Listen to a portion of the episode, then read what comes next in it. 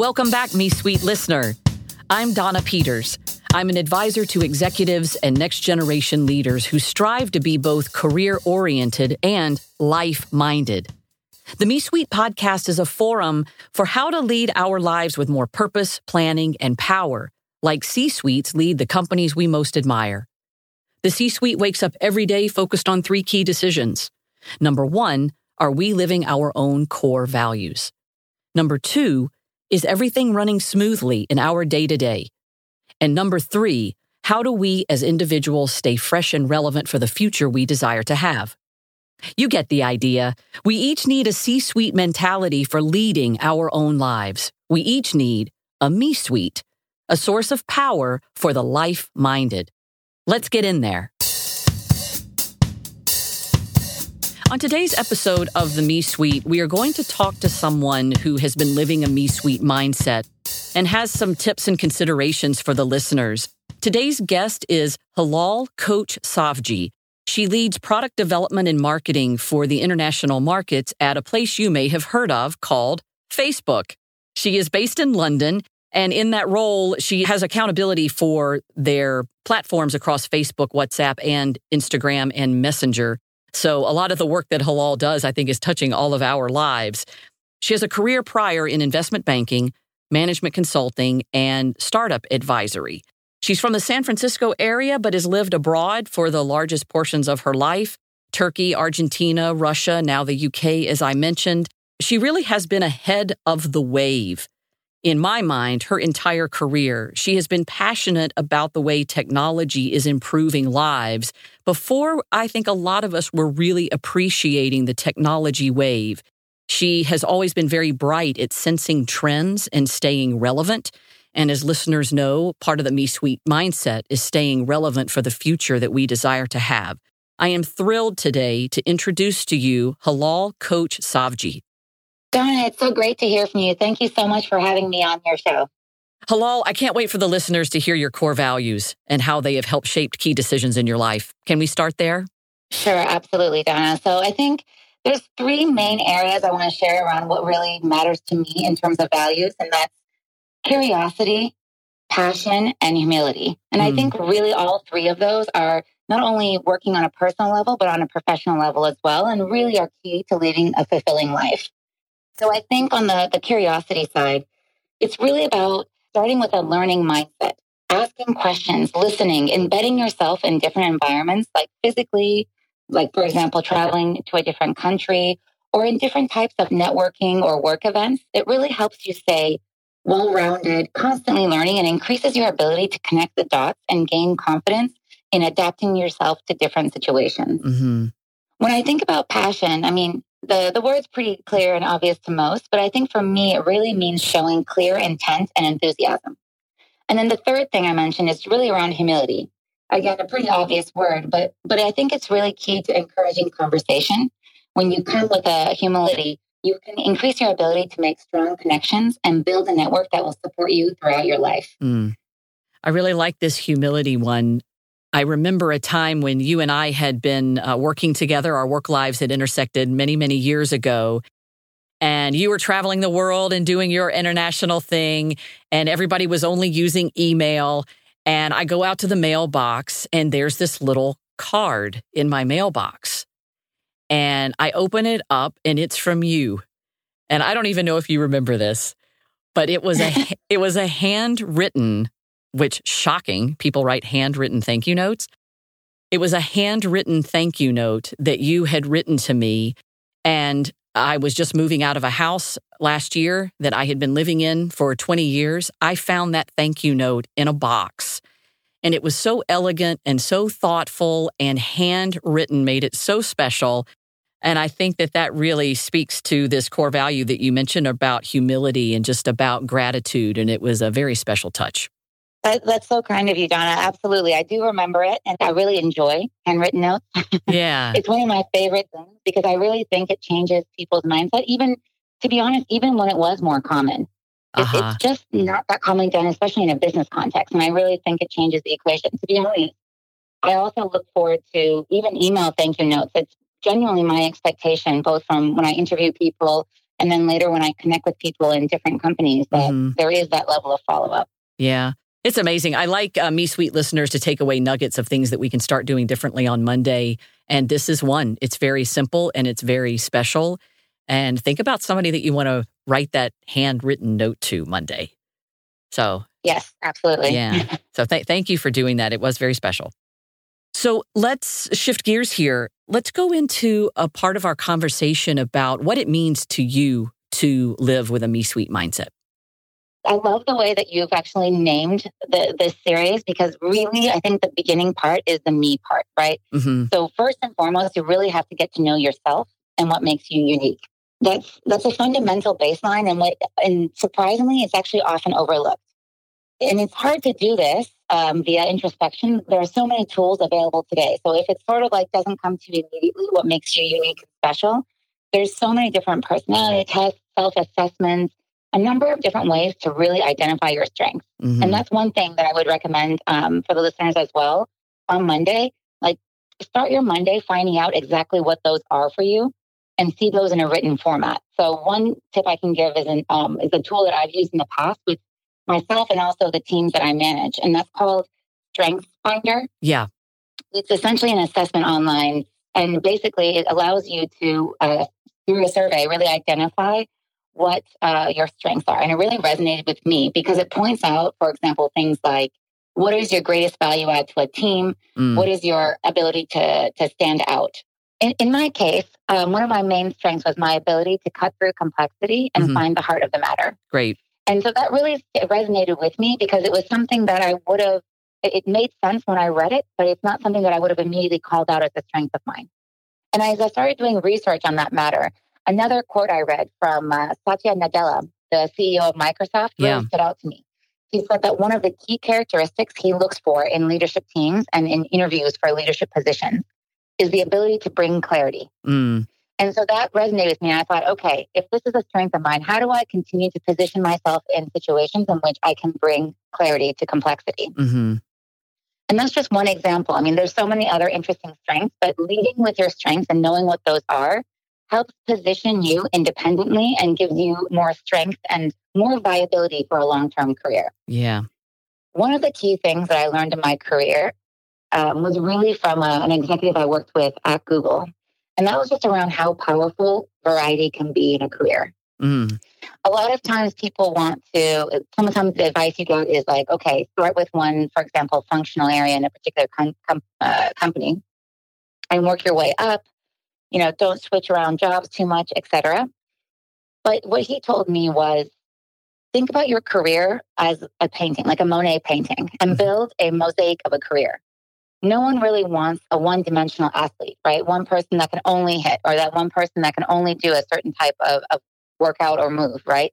They want people who have done a lot, made a lot of mistakes, hmm had a lot of success, managed big teams, managed small teams, have technical skills but can do people things, can be strategic and think empathetic. You really want to have breadth as opposed to necessarily always depth.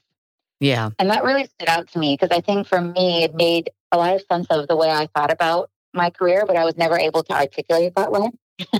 and so I was like, okay, someone else, someone else sees it this way as well. And I think it gives people more courage and optionality Mm. and the, the ability to really step outside of your zone, switch careers, try something different, move countries, and really give yourself the ability to build upon different points in a painting. I love it. And this is the imagery you were calling the mosaic. Yes, Yeah. absolutely. I mean, if you think about it up close, for example, you might have a couple of tiles, none of which really make sense next to each other. But when Yeah. you zoom out, sometimes you need a lot of different experiences to be that person that can think big picture and really connect the dots Yeah. across a number of areas. Yeah, I love that imagery. I also love the way you said courage and optionality. There is a Me Suite episode called Options Are Power. And it's all about the concept of options give you freedom, options give you choice, Mhm. options give you power. So I, I love that you're reinforcing that from your own experiences with the power that comes from optionality. Yes, absolutely. And I think it also reminds me of um, one of the executives here at Facebook that I was um, speaking to earlier. He, thinking about the long term and the big picture, Uh huh. he always tells me, um, you know, we're in 2020 now, unbelievably. And I asked him, Hey, what's top of mind for you? Mm-hmm. And he literally said to me, Actually, I'm thinking about where I want to be in 2023 and working back. And I thought, wow, okay. so that's that's a different way of thinking about things, right? So he's running a large business area and he really is thinking not what is top of mind for me today, yeah. but where do I want to be in 2023? And what are some of the things that I need to do in the meantime? And how do I work back? And I think this helps a lot when you think about your personal life and your professional life as well. Like, Mm. where do you want to be when, say, you're, you know, I don't know, maybe midlife if you're 50 or whatever it is, and you want to think about where, where do I want to be by that point? What Yeah. experiences do I want? Who's the kind of person I want to be? And work back from that, I think helps you also realize that you might need to make some changes. Yeah. Yeah. I love this guy. I don't even know him, Yeah. but I, but I love it. It's absolutely yeah. it's great. And he told me, he told me, you know, by, by when you're thinking about something like 2023, Mhm. the really the only things that come, come to mind at that point are people you grew, Mm, businesses you started, and partners you grew. mm, And those are the dimensions in which he thinks about where he wants to be in 2023, like in those sort of hot, big picture buckets, as opposed to not necessarily something like I want to, you know, run X amount of sales or I want to build this product. It's more about who are the types of people that you grew yeah. what type of businesses do you want to support and start? And what are the partners that you grew? Yeah. That's amazing. He's not like sitting next to you right now and we can pull him into the interview, is he? No, I No? wish. Okay. we do this thing called vision writing at Facebook, actually. And it's essentially not necessarily that far ahead, but at least one or two years ahead. hmm Essentially, writing the headline that you would want to see one when you look back a year later. Wow. Good. And that, to me, has helped incredibly in my personal life. Uh-huh. Actually, it's funny. My husband and I did that. Ah. Uh, this is before we got married. And we actually, at one point, sort of had one of those like deep, long discussions about what's the future of our relationship. And Uh-huh. we talked about where we see ourselves and where we want to be in a year or two, which includes all like sort of like your personal life as well as how your relationship fits into that. hmm And it helped a lot in really clarifying and making sure we were aligned. And I definitely suggest that people do that, even if it's a couple years or a year. If you can just sort of see where you want to be by January 2021 Yeah. in every aspect of your life, it really helps you realize and do like a, a broad mental check in as to like what's actually missing. hmm And one thing I would encourage people to do now, I'm currently in the Bay Area, uh, even though I live in London. And one of the things I often hear when I talk about this type of thing is, you know, I want to have worked out a lot, for example. I want to, you know, be more consistent with my diet and workout. That's sort of more of the detail. I think take it one picture up, one level above, like up level some of the thinking. So I often feel people want to get really sort of pigeonholed into specific areas. When we talk about where you want to be in January 2021, it should be that you are, you know, healthy, leading a sustainable life, you know, have the energy to do, you know, to take part in your interests, etc. And the working out and the diet are sort of smaller parts of that, Yeah. and not necessarily the actual broader goal. Mm-hmm. I love it. Can you walk me through a moment, the vision writing that you did with your husband when you were dating? What did that Mhm. exercise look like? Are you literally at a table with pen and paper? What what did that look like? Oh, that's great. So I think given modern technology, we were essentially just sitting at a table and both of us wrote it on our phones. Okay. on like the notes. Um, essentially, we took it was funny. I brought it up, and then we thought about it for a second. Each of us quietly thought about what we wanted to do, wrote some notes down on our phones, and then essentially read it back to each other. hmm And some parts were quite aligned, other parts were not exactly. We actually, it's funny. We, I did something a little bit higher level, as in I tried to break it out into like every six months what I was sort of thinking about in my life, and he wrote it down almost monthly, which was Wow. which was crazy. I didn't expect that at all. But Uh-huh. it was it was really nice to really understand like truly where and I think it helps a lot in relationships as well, like hmm where your partner wants to be in certain aspects of their life and how you can understand and support them. Yeah. You really have to be intentional and share with others what your goals are for them to happen. Yeah. You can't expect people to sort of anticipate them unless you declare or share where you want to work together. Yeah. I also love it because, as you're aware, I have been in a dual career relationship also. And I find that relationships can be two things. They are a catalyst for you to do better than you could have done alone, but they're also compromises. hmm hmm Relationships are catalysts and compromises. And I really like the way you took this very deliberate approach around the visioning exercise. I think that we can learn a lot from you. Thank you for sharing it. Yeah, absolutely. I mean, I agree with you. I think there's there is something to be said where your partner was is always there to both one help you sort of realize what your strengths are and, and sort of pump you up and make sure that you are your best self, but they're also there in in a way and sometimes um, adding to constraints. Yeah. And so I think it actually ends up building creativity in a certain way of like how you overcome certain obstacles and then how you also realize what your strengths are because your partner will be able to say that as well. I think it's very interesting when you ask, for example, your partner, what would be the, the three words that you would describe me as? Yeah. Like if you can just take a moment maybe on Monday for your listeners. And Donna, your your partner is lovely as well. Um, I know him from previous life as well. And just taking a moment to ask them, what would be the three words you would describe me as to someone else? And then that kind of shows you how they actually vision, how, how they see you and how they see what your strengths are. Yeah, I love this challenge. I'm going to do it. I'm in. Yeah. It's great. And then ask your mother. It's like ask your partner, your mother, and your best friend and uh-huh. see how all three might be different. Or the best part is sometimes that one of the words, like let's just say one of the three words, is actually the same across three. Right. And that's when you know you're actually leading with your strengths and you are showing up and people are using the words uh-huh. that are aligned to what your strengths are. Yeah, I love it. Yeah, I love it. I'm that kind of person that's going to go do that. So I'll I'll have to send you a note. Oh my god, absolutely! Please report back. I love it, and I hope listeners do it too. I would love to see if they go through this exercise what they find. I would love to hear from folks. Absolutely. So, are there any last, what I call me sweet sweeteners, any other final tips you want to leave for people that are trying to live a me suite mindset? Don't feel that you need to be like your identity cannot be tied to a company. Because unfortunately, even if it's your own company, to be honest, you can, you know, we yeah. know this example in the most basic Steve Jobs example. Apple was his life and his job. And uh-huh. guess what? Even Apple kicked him out, right? So yeah, you know, he eventually went back. But you know, these things you can never tie yourself to that because that cannot be your identity, and it will ne- it won't make you happy in the long run. So mm-hmm. you really mm-hmm. have to know yourself, and I really think you have to minimize regret and take that leap of faith.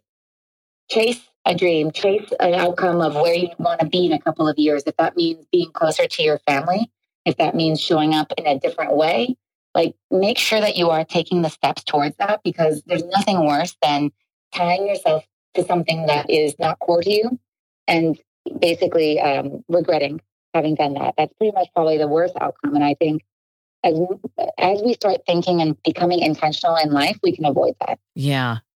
It's amazing to hear somebody who eh, is as career oriented and as career successful as you have been to give this very sound advice about not having your identity be your job. Absolutely. That's amazing. I feel very strongly about that. Yeah, I can tell you do. And I appreciate you sharing that you feel strongly about that because I don't think that that's what people would think is the natural answer. And you're helping giving us a real nice dose of reality.